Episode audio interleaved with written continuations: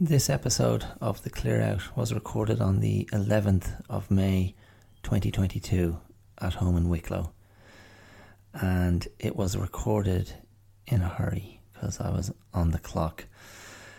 But it is essentially a reflection on heroes and heroes in fiction, and specifically, in my case, heroes from the movies and the and comic books, and I discuss in this episode the desire to consume heroes and what the implications are of that, and what heroism might be, and whether heroism is a particularly useful word to use, or whether it's infantilizing to those of us who have a relationship with fictional heroes.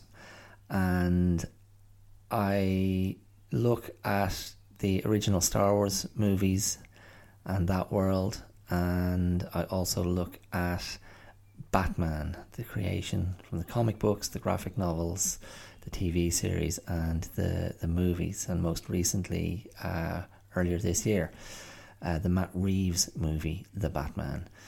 And I look at how my daughter deals with disappointment and I somehow find a connection between that idea of being disappointed in life and then seeking positive compensation elsewhere. I think that's kind of the the main idea. So, yeah, so that's what that's what's coming up in in, in this episode. Um, and uh, there's also a musical outing that sort of prompted a lot of this thinking as well. So um, get into it, get into it, uh, and I'll see you there right around the corner. Cheers, bye. Ooh, not gonna change my mind, leaving the dream behind. Hi, my name is Dara Clear, and you're listening to The Clear Out. Welcome to it. Welcome to episode 51 of this podcast, which is dedicated to explorations of wellness, explorations of coping mechanisms, explorations of how we do this thing called life, and the methods, the the tools that are used for this ongoing exploration are tools like storytelling, um, confessional storytelling, movies, sport, martial arts, philosophy, psychology, and anything else I can throw in the bag. So, so there you go. Now, today's episode, I'm very much, very much on the clock. I've got a, I've got a timer on, so this, this will be a, a shorter episode to follow last week's epic. Um, last week's epic, which was a look at Puritanism and conscience, and conscience as a tool of defiance, as a tool of righteous identity claiming in the face of puritanical persecution.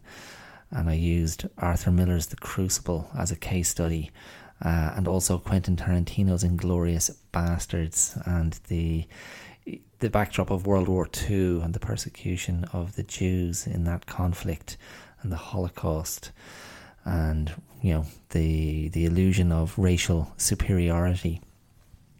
This week, nothing quite so heavy, and the reason for that is I don't I don't have a plan because it's just been busy. It's been busy, and the the planning time has been stolen away, stolen away by the passage of time. And here I find myself sitting down in this tiny window to record.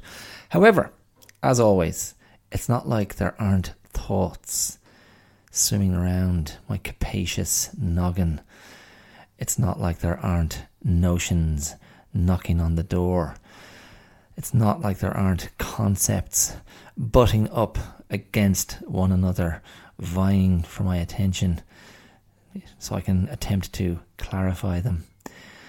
And let's not forget that that is very much part of the mission statement here at the Clear Out to declutter, to clarify, to connect. I mean, everything I do here is ultimately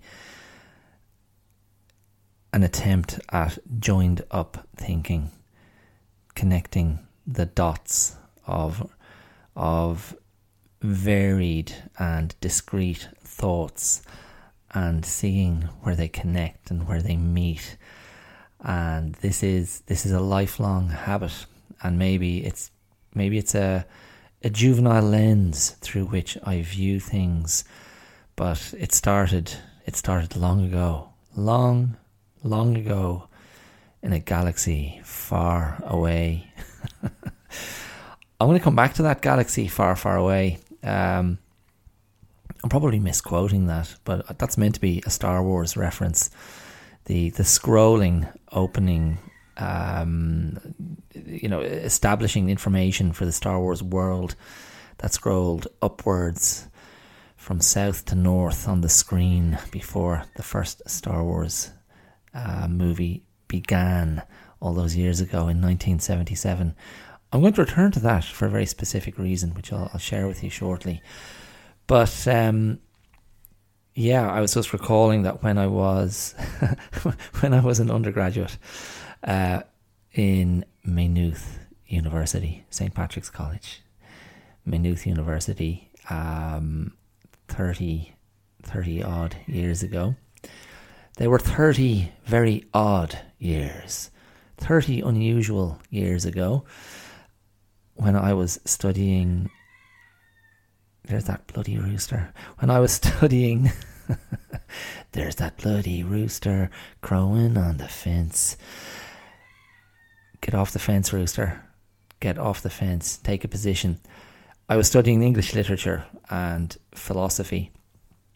And for my for my thesis, for my uh, for my my uh, my, my, you know, my my graduation, for my you know to complete my degree in philosophy, my thesis was fundamentally the first probably uh, official record of a little bit of joined up thinking and as I said, my disclaimer before, maybe it was a bit a bit simplistic, but my thesis was fundamentally about how um, Plato and Nietzsche had some common ground, and I did a thesis on basically a, a Platonic Nietzschean affinity, where they both had ideas around um,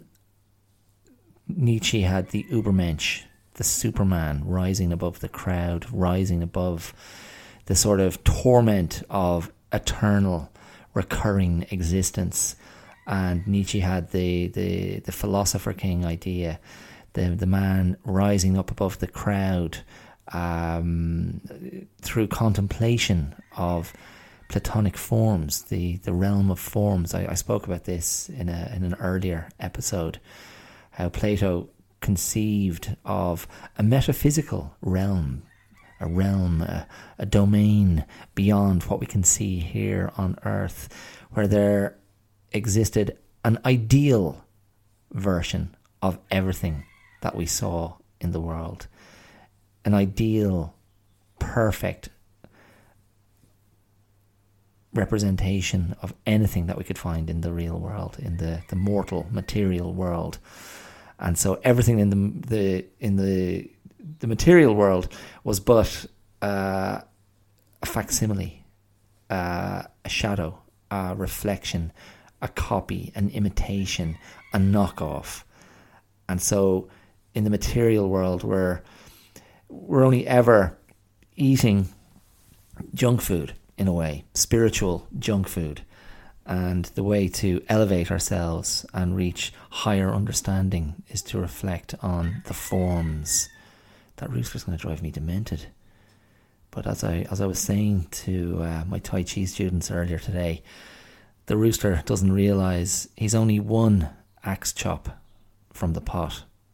I don't know if you'd eat a rooster that's been knocking around. Would, would you would you eat a rooster that you had on your on your hands for a while? Yeah. Anyway, maybe he'll shut up. So, in any case, the point I'm trying to make is the connected thinking was there at a, a relatively young age. Um, yeah, and so more more of the same has has persisted through the years, and that's what you get to listen to here every week on the Clear Out. If you're a if you're a regular listener, um, maybe you're an irregular listener, an irregular listener who frequented the odd years, the years of oddness and irregularity. So, I mentioned, I mentioned the Star Wars opening, not opening credits, but that scroll of world building information, the famous south to north scroll that went up upwards on your screen. And in fact, you know what? I'm going to cheat.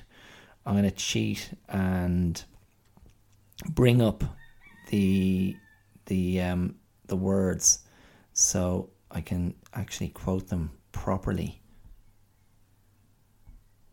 And there it is. It's a long time ago in a galaxy far, far away. Yeah, that's it. And then it goes on and on about the rebels and the empire. And then you have that amazing. And it's still very effective because I, I rewatched the movie last week again for a reason. Uh, that amazing opening shot of a rebel spaceship in space, flying from north to south across the screen. And you're like, oh, cool, that's a great spaceship. And you hear the sound of gunfire. And then an enormous spaceship follows it in pursuit and completely takes over the screen. And it's an Imperial, um, an Imperial Star Destroyer, is that what it's called? I'd have to go back and check my um, check my Star Wars uh, lingo and vocabulary, um, and go to a Star Wars glossary. But anyway, uh, a Star Destroyer, Death Destroyer, can't remember, but a triangular shaped, massive spaceship in pursuit, and there's a planet in the distance, and so it was just it's it's a very brilliant effect and sets the sort of scale. And brings us into the world of Star Wars right off the bat. It's just a, it's a brilliant, brilliant movie opening, iconic. Now, why am I mentioning it? I'm mentioning it because last week, my wife and my daughter and myself, we went to the National Concert Hall in Dublin to listen to a concert of the music of Star Wars composed by John Williams, the legendary film composer who also composed music to many, many other iconic films. Films, that was very, very, very Irish pronunciation there. It was a great film. I really, really enjoyed it. And I do love the Star Wars. I've always loved the Star Wars. And another movie where John Williams did the music was uh, Did you ever see The Jaws?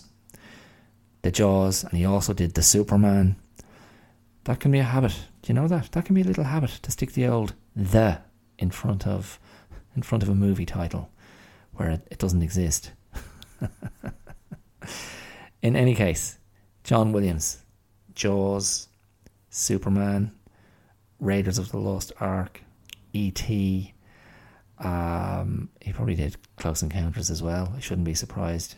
Um, John Williams scores everywhere, and you know, you have you have the you know again if you watch Star Wars movies as if you're a if you're a man if you're a man of my age, um, you know a Gen X uh, male, um, someone who was growing up in the seventies and eighties, and you liked movies and you were alive to pop culture.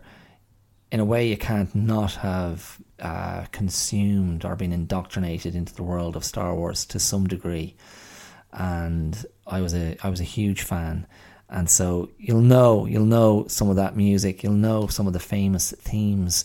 But this concert we went to last week, it played music across the from across the nine canonical Star Wars films. So if that doesn't mean anything to you if I say that, I'll try to explain it very simply. So George Lucas was the the writer and director and creator of the world of Star Wars. He envisaged and created this world um, of kind of interplanetary warfare and uh, you know different sides of the conflict and this mystical energy called the Force and the sort of advocates um, advocates and practitioners of the Force were these samurai like extremely disciplined noble warriors called Jedi's or Jedi Knights and the Jedi seemed to represent, you know, harmony with the world and the universe and nature, and they seemed to represent diversity and inclusion.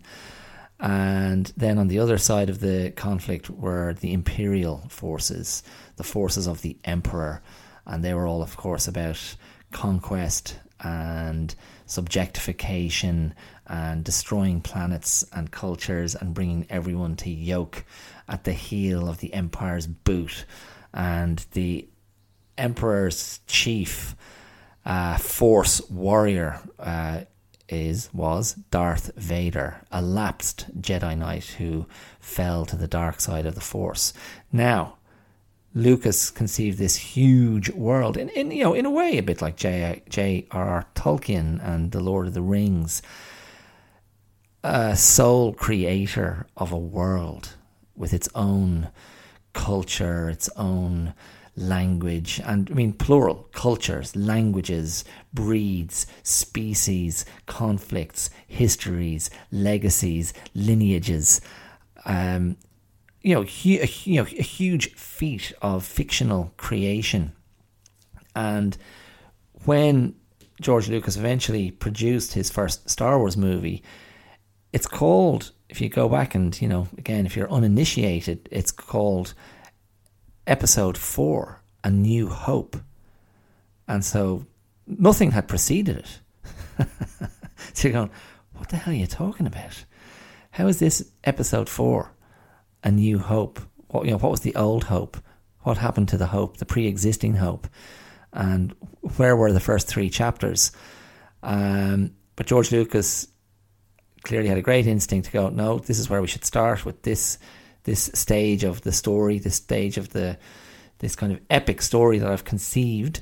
And so we pick it up with a very interesting band of heroes, this ragtag bunch, uh, who take on the might of the empire and triumph in their this first installment that we were exposed to back in 1977. And what followed were two sequels to that first film. So you had episode 5, The Empire Strikes Back, and episode 6, The Return of the Jedi. And it brought the the hero journey of the young Luke Skywalker to a very natural conclusion where he returns in the third part of the trilogy as a an accomplished and highly competent Jedi Knight and leads this last phase of the resistance, the rebellion. Um, and then many, many years later, George Lucas went, It's time to show the first three chapters. And they were far less successful in terms of their storytelling and in terms of the characters that they introduced. And those first three chapters, you know, introduced us to the the young Darth Vader, Anakin Skywalker, and again, sorry, I'm not here to break down the entire um, story of Star Wars. So there were those next three movies which told the story of what led up to the 1977 movie. And then in recent years, we had another trilogy of films which picked up many years after the original third part that we saw in whatever that was, 83, I think it was, The Return of the Jedi. And so we finally got uh, chapters 7, 8, 9. Now, that's the nine canonical Star Wars films. And there's a through line with certain characters that connect all nine movies. Also, there were a couple of other tangentially connected stories. There was a Han Solo movie from a couple of years ago that wasn't loved by critics. I quite liked it. Uh, and then there was a, a, one called Rogue One, which connects to the very first Star Wars movie we were given. But they are not considered strictly canon because they exist discreetly and separately from the worlds and the characters that we met um, in the original movies. So, all of that is a very long winded way of saying last Wednesday, when my wife and daughter and I went to the National Concert Hall, we heard the music from those nine movies, the nine movies that comprise the three connected trilogies. And first things first, the music was absolutely phenomenal. And you're, you're hearing it differently. To hear it in isolation, away from the images of the movies, and to see the orchestra perform it um, was just an opportunity to appreciate the brilliance of the composer and how nuanced much of the music is and how textured and layered and how he uses every part of the orchestra to bring out different notes and flavors and different characters and different themes. And I just found myself marveling at the the musical achievement. Um, and it was brilliantly conducted by an English conductor who joyously,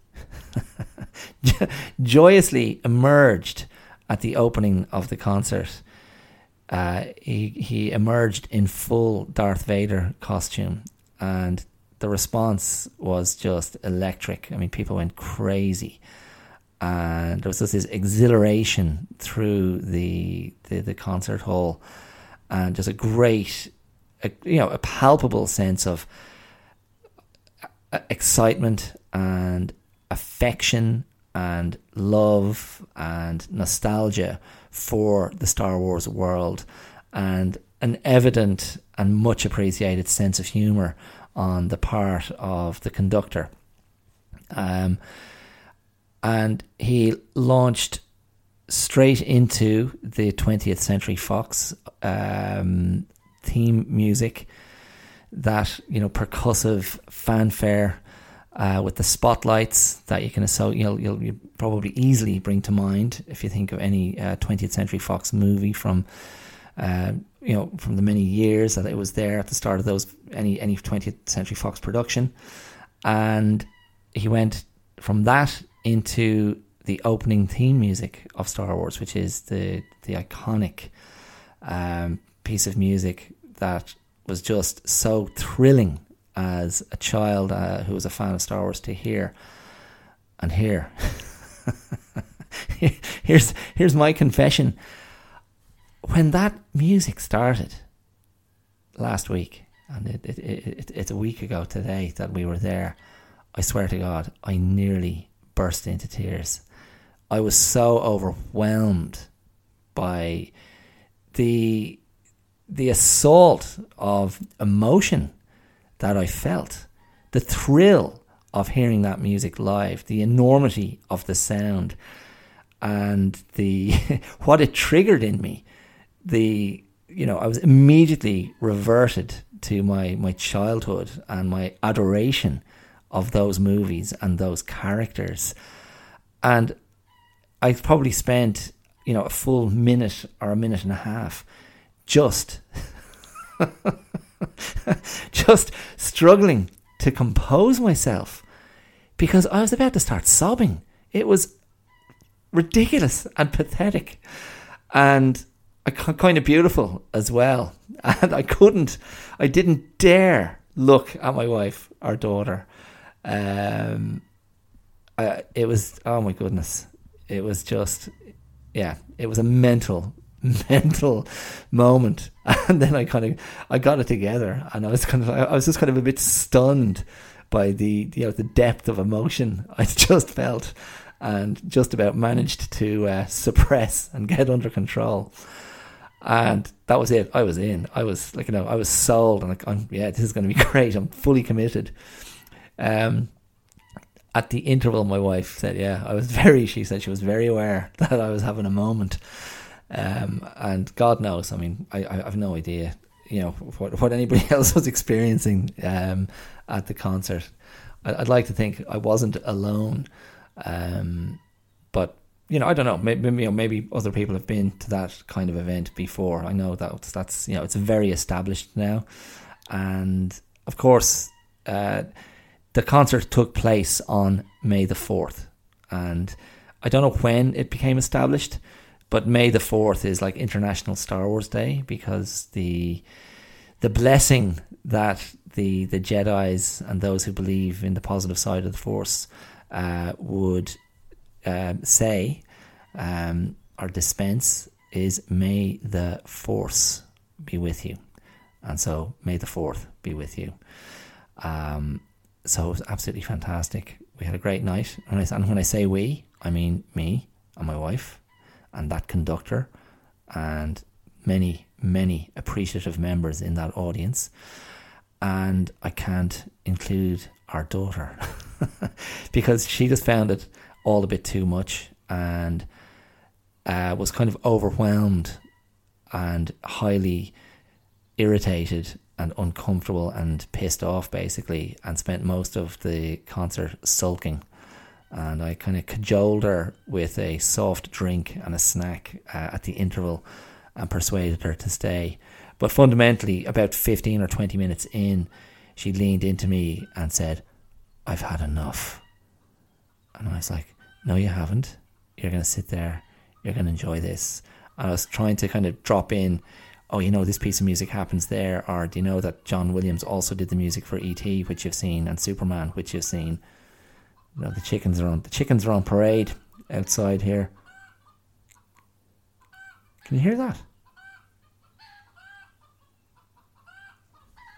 That's what I have to deal with here. I have to deal with this chicken nonsense. And it's, oh my god.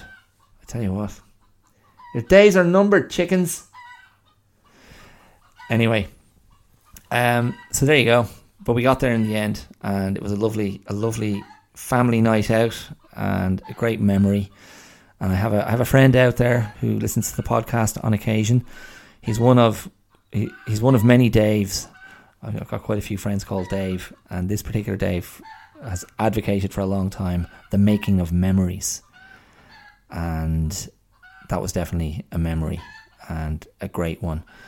And you know what? I'm just gonna I'm gonna take the liberty of utilizing the technology at my disposal so I can go out and kill some chickens. I'll be right back. I'm back. I ended up not having to go because the chickens stopped the second I pressed pause.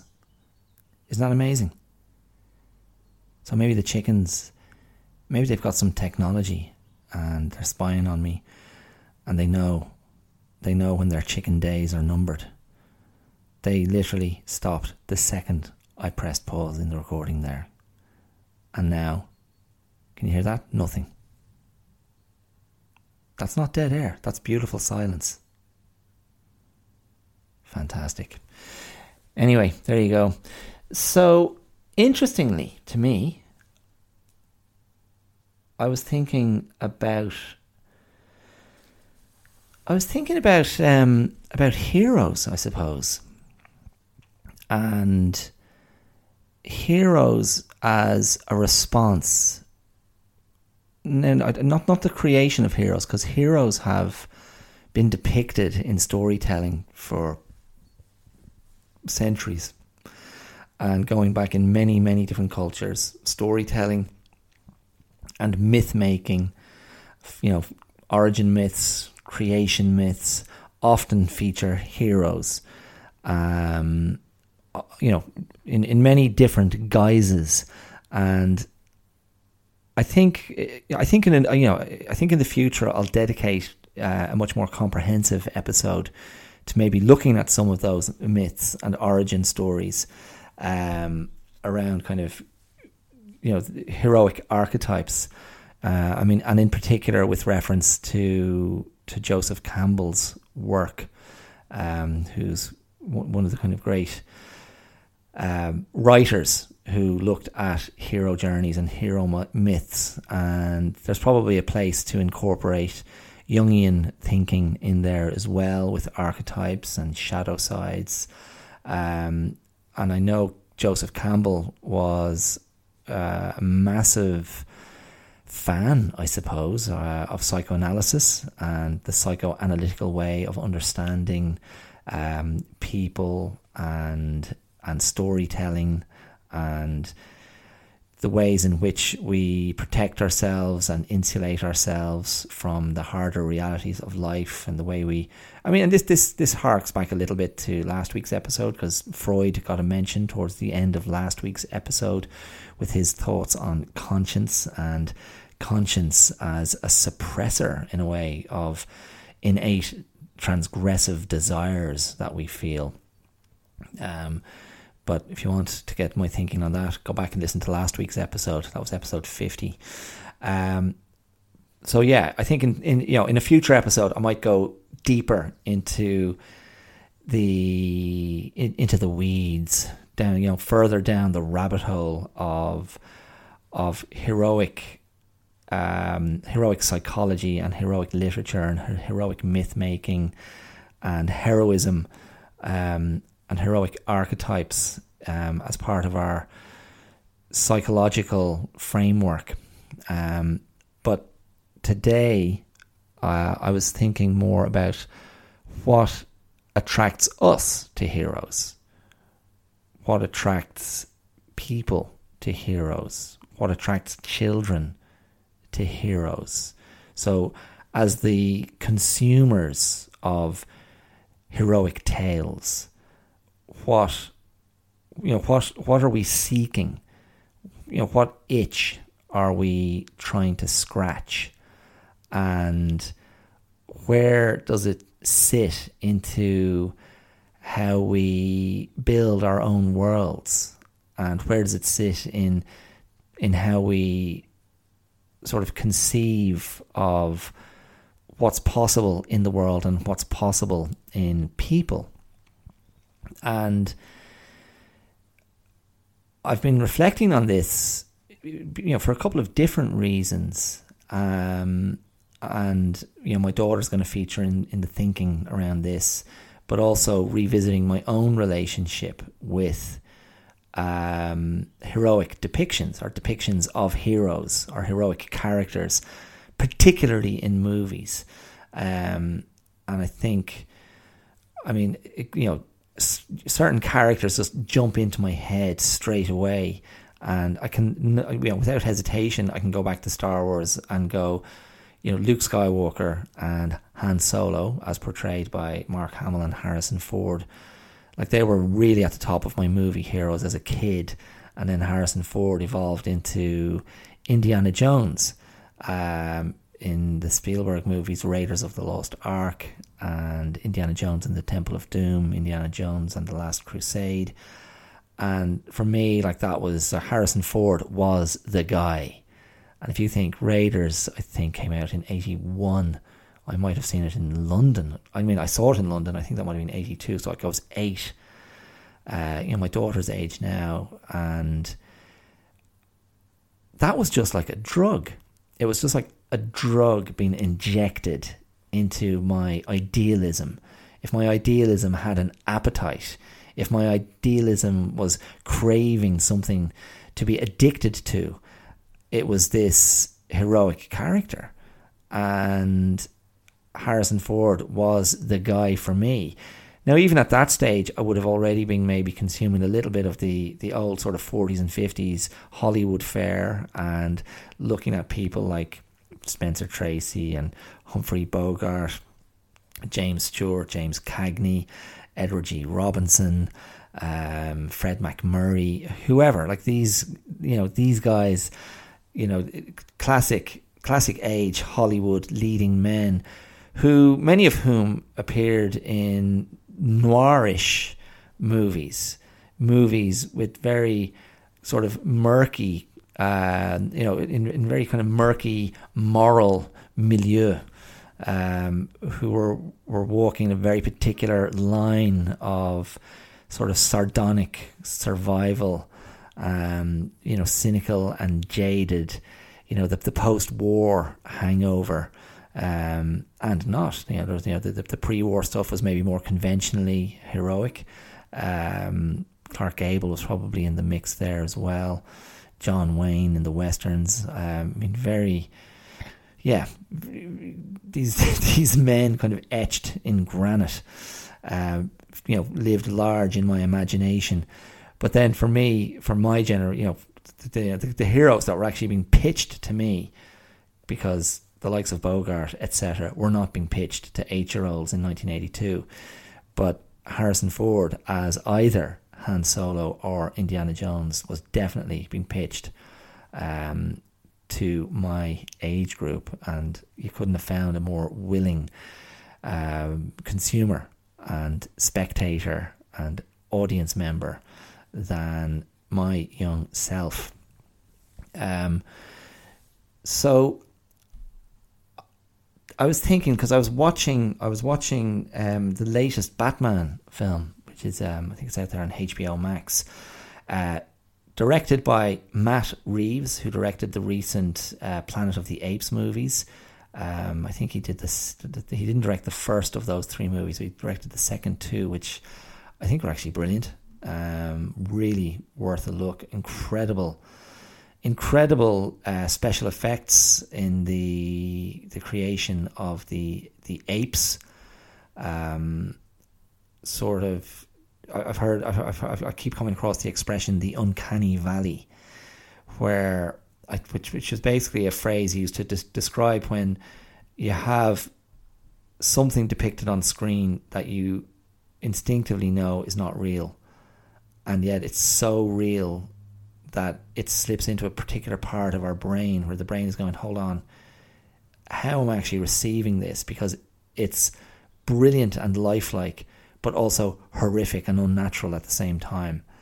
And the, the, the technology that is now available means the level of verisimilitude is as high as it has ever conceivably been.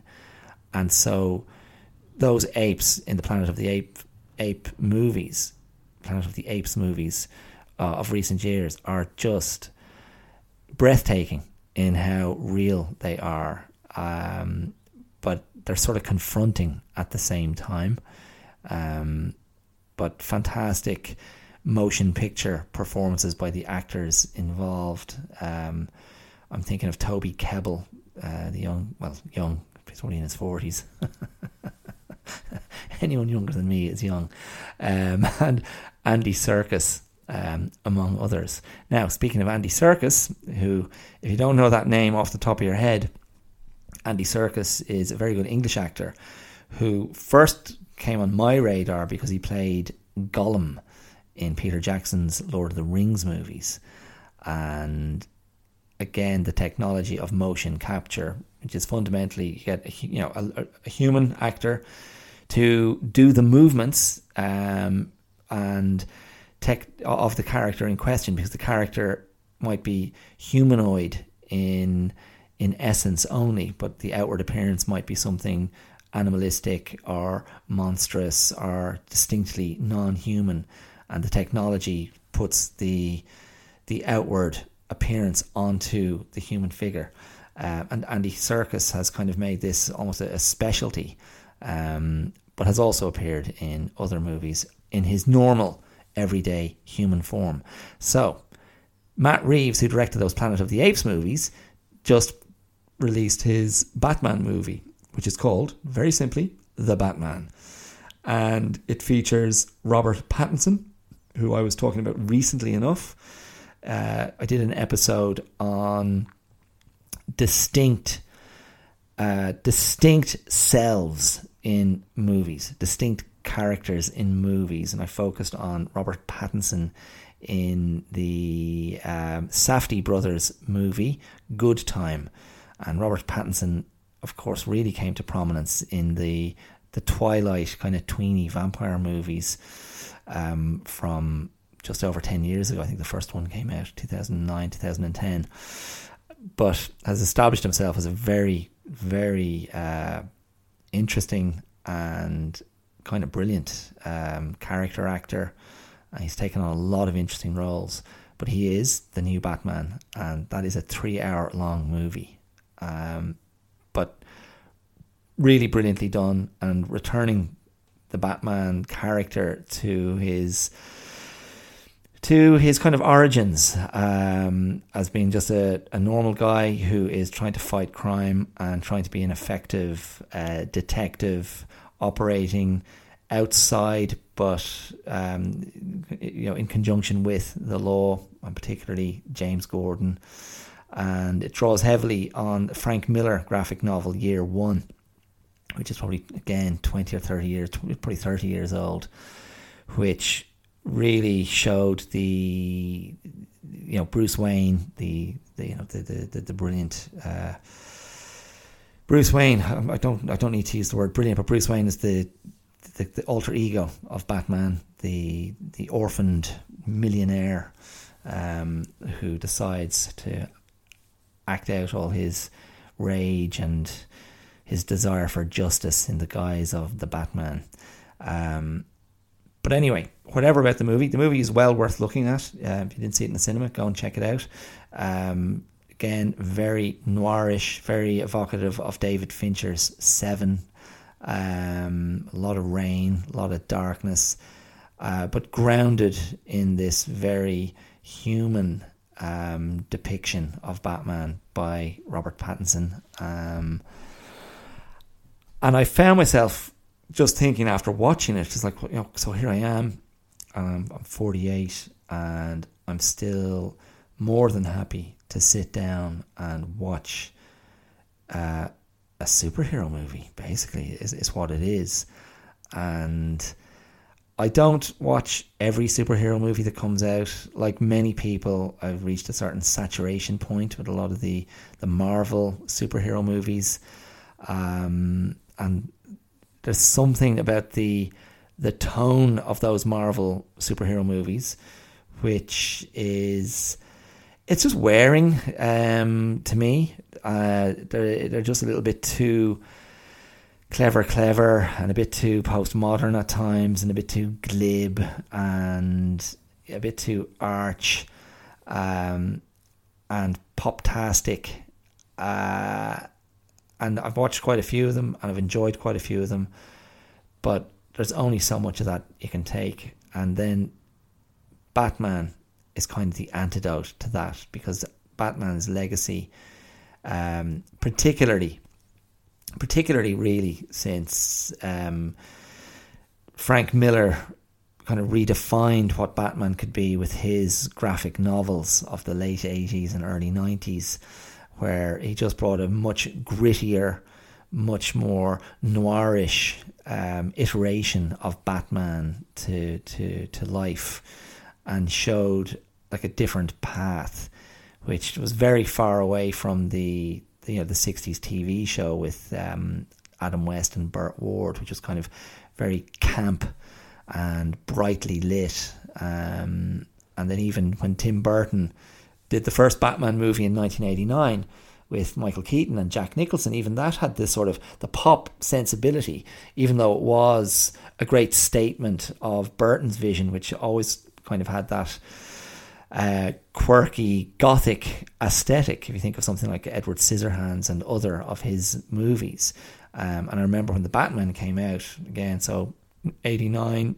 If I saw it then, it was um, fifteen, and it was a massive event, and it had the Prince soundtrack, and Jack Nicholson as the Joker was a very big deal.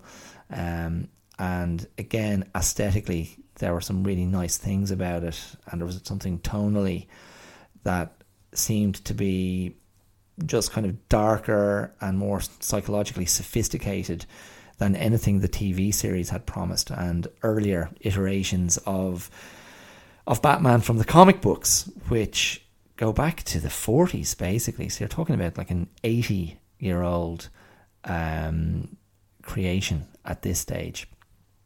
But the question that I was asking myself is again as a man in his late 40s, what is the attraction still to this world, to this, and you know, specifically, I suppose, to the, the character of of Batman, um, because I'm not a fanboy, I'm not a comic nerd, Uh, even though I was, I, I, was, I was big into um, you know Marvel comics in my teens, um, my sort of early to mid teens, and um, more into Marvel really than than um, you know DC.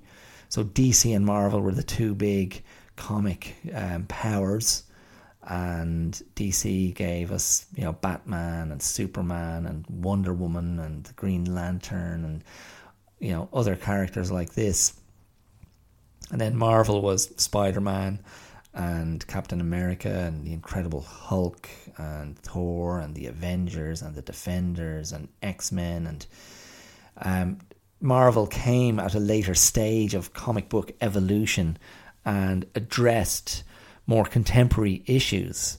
And the, many of the characters were were humans who, um, through you know various kind of misadventures or bad luck or good luck, you know, became superheroes, and then had to kind of decide how to to to live with the power they'd been given, um, and they you know Marvel always felt a bit more in tune with the times, and so in a way it wasn't that surprising that you know Marvel, you know, after a few attempts, finally got the tone right to make this you know massive sort of you know output of superhero movies you know, over the last 14 years. I think there's like 22 or 23 Marvel movies and counting, and plenty more to come, and TV show spin offs.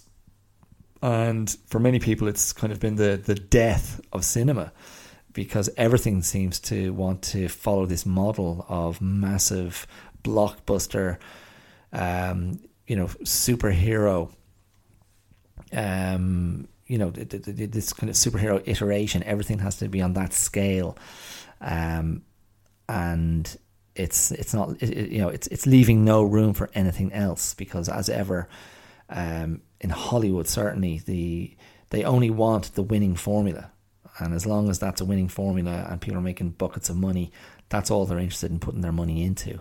So if you get something like Matt Reeves Matt Reeves's The Batman, it's kind of an antidote to that because it goes down a very different road, um, much more grounded, much darker, much grittier, um, and much more confronting in its way. Um, but yeah, I digress for the umpteenth time. The question is, why am I still attracted to that stuff? What is the attraction of hero stories? And this is where I'm bringing my daughter into this now because I was thinking about disappointment. And my daughter had a friend over at the weekend. The friend stayed for a sleepover and they had great fun. And the friend went home the next day. And after she went home, my daughter was quite upset and just felt really kind of sad that you know the fun was over, and really kind of took it to heart for a while, and you know was also kind of lamenting the end of the weekend, and she was probably a bit overtired, and she shed a few tears, and I just kind of you know cajoled her around, um, and finally kind of you know helped her get back, you know, re- recover her her her good mood, but it got me thinking about you know how how we kind of cope with disappointment, and I mean you, you know you could argue that that's not disappointment that that's that's a sort of form of grief, that the good thing is over, the good thing is past, and of course.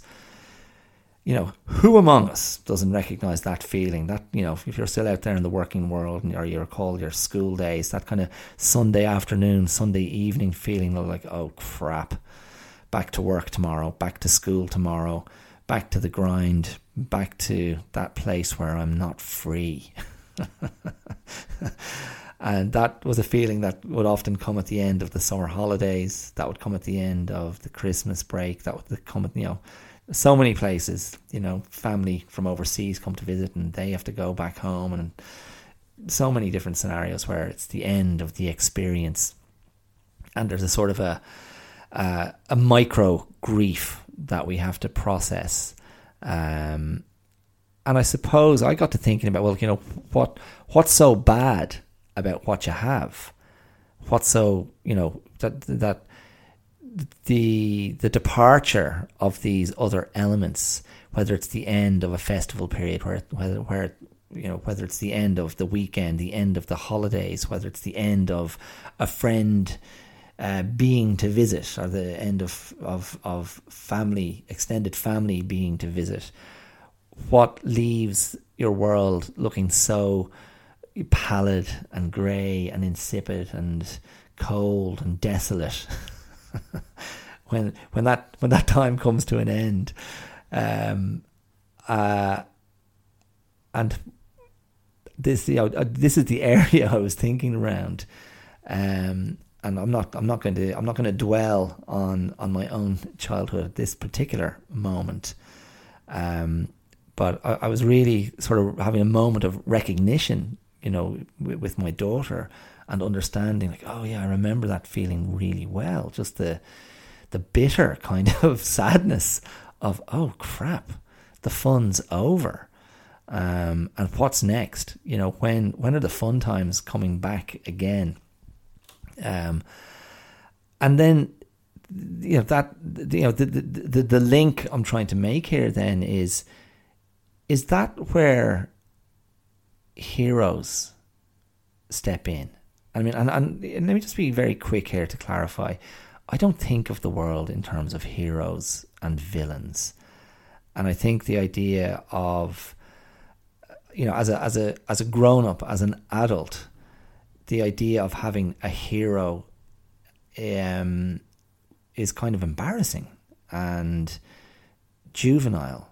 And I mean, I've, I've been using that word juvenile a bit lately in my dismissal of cancel culture and the less savoury, less thoughtful aspects of woke politics and woke culture.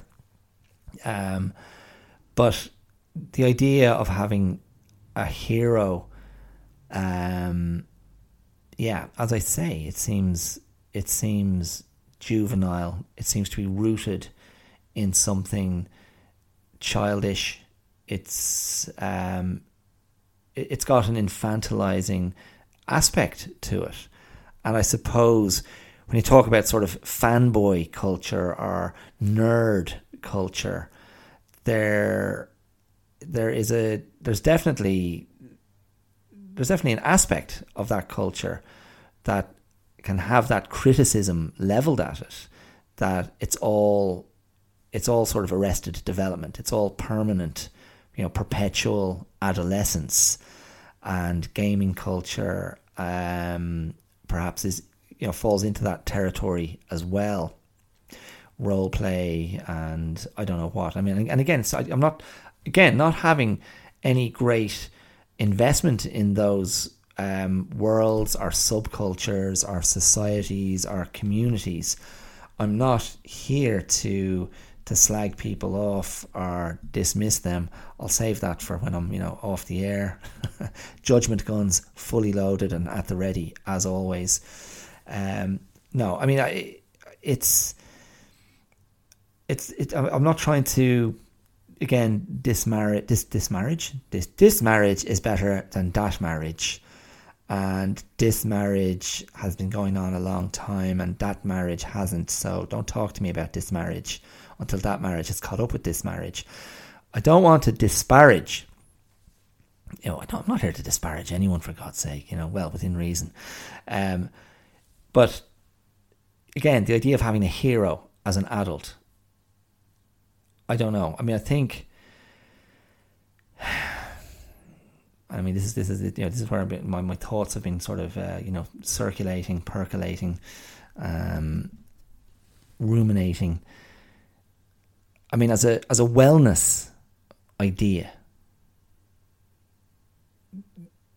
the idea of a hero suggests that maybe we're we're always looking for we're always looking to be saved, or we're looking for someone else to be our protector, someone else to be that stand against you know evil forces and that is an infantilizing idea. Because ultimately we want to take that role ourselves. And we want to be our own protector. And we want to be the one who has the wherewithal to repel negative forces, evil forces. And again, again, you've, you've you know, I hope you can hear. Oh, of course, I'm not talking about evil in conventional, traditional hero villain terms, but let's put it into a, a wellness paradigm of things that are unhelpful and unhealthy for me, things that impact my sense of self worth, the things that are obstacles to my self care, and how am I going to deal with those? And then, you know, we can go back and go, well, you know, what what do I model my optimum behavior on? So, do I go to my cupboard, my wardrobe, and pull out a Superman costume or a Captain America costume or an Incredible Hulk costume would probably probably be one of the cheapest because I just need a torn pair of purple shorts, um, a Batman costume, and I put on the you know I put on a cape and a cowl. Isn't that that's a great one, isn't it? The Batman cowl. Nice little word, C O W L, because that's the the horned the, horned helmet. Jesus, I love a horned helmet. I would love, and I mean love, a horned helmet right now. That's the cowl. What Batman, what Bruce Wayne puts on his head. Um, can't call it a mask. It's not a hood. And it's not horned either, by the way, okay? Smarty pants. They're ears. They're not horns. They're little bat ears. Yeah? Because bats are bloody blind and they need ears to negotiate the world. They use their little sonic vibrations, don't they? We all know that. Come on. Come on, animal lovers. Lovers of bats. You know that. I know that. We know that. Um, so I was asking the question you know, who do we model our optimum behavior on? And see, this is where I'm asking the question are we attracted to fictional heroes because of the the dearth, the complete absence of real life heroes? I mean, heroes are idealized creations. Now, again, to throw back to the Marvel comic book creations, a lot of those heroes were very flawed, and in their heroic, um, their their their heroic selves, they'd live out heroic actions once they were in costume and fighting villains and you know doing heroic deeds, but in their private human lives, they were often very flawed characters struggling with very mundane things. I mean, and Peter Parker, Spider Man's alter ego, Peter Parker was probably the epitome of that. You know, Peter Parker going, damn it, you know, I didn't get a chance to wash my Spider Man suit and it stinks. And I've got to go out and fight Kraven the Hunter or, um, you know, the Sandman or the Vulture or Doctor Octopus. And my Spider Man suit is still wet and a bit stinky because I didn't have a chance to, to wash it properly and it hasn't dried yet. Um, uh, Peter Parker going, "Damn, I haven't I haven't managed to pay the rent this month um, because I didn't take enough photos for." Uh, you know, J. Jonah Jameson, the editor of the newspaper where he works. Um, you know, Peter Parker's in trouble because he had to miss a date with his girlfriend and she wants to kill him. So, all of that sort of relatability uh, of the Marvel heroes was part of their enormous appeal. Um, Ben Grimm's The Thing from the Fantastic Four, the sort of the, the, the man who turned into a, a, a basically a monstrous figure made of orange bricks, and he was obsessed with the loss of his humanity, and he fell in love with a blind woman because she couldn't see how ugly he was, and he was he was tortured with self doubt and self loathing. Um, and in one of his storylines, he ended up uh, as part of this kind of super force of uh, superheroes fighting together against, um, you know, uh, uh you know, intergalactic uh, forces who were trying to destroy planet Earth, and all these superheroes left Earth to fight wars in outer space. And when the thing went to outer space, on one of the planets he ended up on, he realized he could, he was able to be a human again. So he didn't want to go back to Earth because he loved being human, and he fell in love with someone there as well. So I mean, like this is these were the stories. So like the thing, I, I loved that character because he was he always, in spite of him being one of the most powerful characters in the Marvel universe, uh, as strong as the Hulk. Um, he always had this vulnerability um, around, you know, who's going to love me um, because I'm hideous, uh, which is it's so it's such a it, you know it's such a profoundly adolescent concern, and you know let's forget about being an adolescent. It's such a profoundly human concern. Am I lovable? Is you know who's going to take me? Who's going to care for me? Who's going to tell me that I'm worthy of love um, and of of romantic love. And so again, like as a consumer of hero stories, do we, did I, do I still, do I still enjoy hero stories because the world the world is populated with imperfect people. And there are no heroes. There are no perfect people.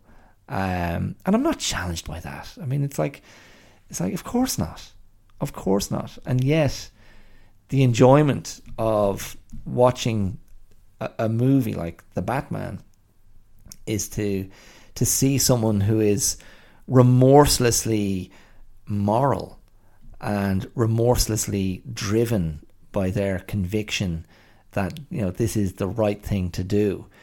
And in the in the world of Batman, and particularly in the movie iterations of the last, um, you know, the last fifteen years or so, um, and you know, the, Batman exists in a world that is morally completely bankrupt, and everywhere there is corruption, everywhere there is social and political failing, um, and sort of human degradation and broken people and broken souls and you know Batman is this sort of grim figure who is is you know fighting against the tide of the the dissolution of the human spirit and human soul and human optimism and positivity and he's like we're all in this stink, this morass together, and it's overwhelming. Um, and the choice is there to give up and be beaten, but I ain't gonna. And you see, maybe that's the germ of it all. The the I'm not going to be the one who gives up. I'm going to keep fighting. And I mean, I've spoken before. Go back a few episodes, and you'll find an episode I did on defiance as a tool of wellness. Um, I'm a big believer in that. That idea that you're not going to let life beat you down. Life is, is, you know, it is, you know, life is tough. Life is challenging. It's been particularly challenging in the years of the pandemic. Um, it's partic- it is particularly challenging at this time of growing wealth inequality. Um, you know, so many different reasons, and there's so many different reasons that life can be extremely confronting and it can wear on you and break you down and erode your sense of what's possible. And I believe one of the answers is to engage with uh, a very strong personal defiance that says, no, I'm not going to, I'm not going to bow, I'm not going to yield. I might bend, but I won't break. And maybe that's maybe that's the appeal of a certain type of hero. And again, you know, returning to my own relationship, you know, as a child to some of this uh, another another phrase that's bandied around now, the uh, the the intellectual property, my relationship to the the IP of of Star Wars in particular, um, and that moment of intense emotion at the concert last week, um, which, as I say, reverted me to um, my childhood state of awe and adulation um, and and romance really. And there's a lot of romance I think in believing in um, in heroic types and heroic characters and heroic arcs. Um, and I hope I suppose that you know if, if if you accept this theory that fictional heroes are more and more attractive to people who feel I don't have those role models in my in my life. Um, I mean, there's a there's something there's something sad about that as well, and I think I think sort of socially, maybe philosophically, psych- psychologically, it's very it's very healthy and very life affirming to you know to look around to look around at people you know to look around at people in your in your life and to not to try to elevate them to as i said this kind of infantilizing idea of heroism but to actually stop and step back and go what has that person actually what have they had to cope with and what have they had to survive to get to this place and still have their humanity intact? Um, what have they had to endure or suffer or get through or get over and still be here putting their best foot forward? To still be here engaging with life with an open heart. See, I can't help but think of that as a form of heroism. Um, now, I, you know, I don't know. You know, I hear myself say that, and maybe that sounds a bit wet and a bit over the top, but that's kind of how I conceive of it. To, and you know, and, and it does lend itself to that idea of defiance. To go, no, I'm still here, and I'm still doing it. I'm not going away, and I accept the challenge.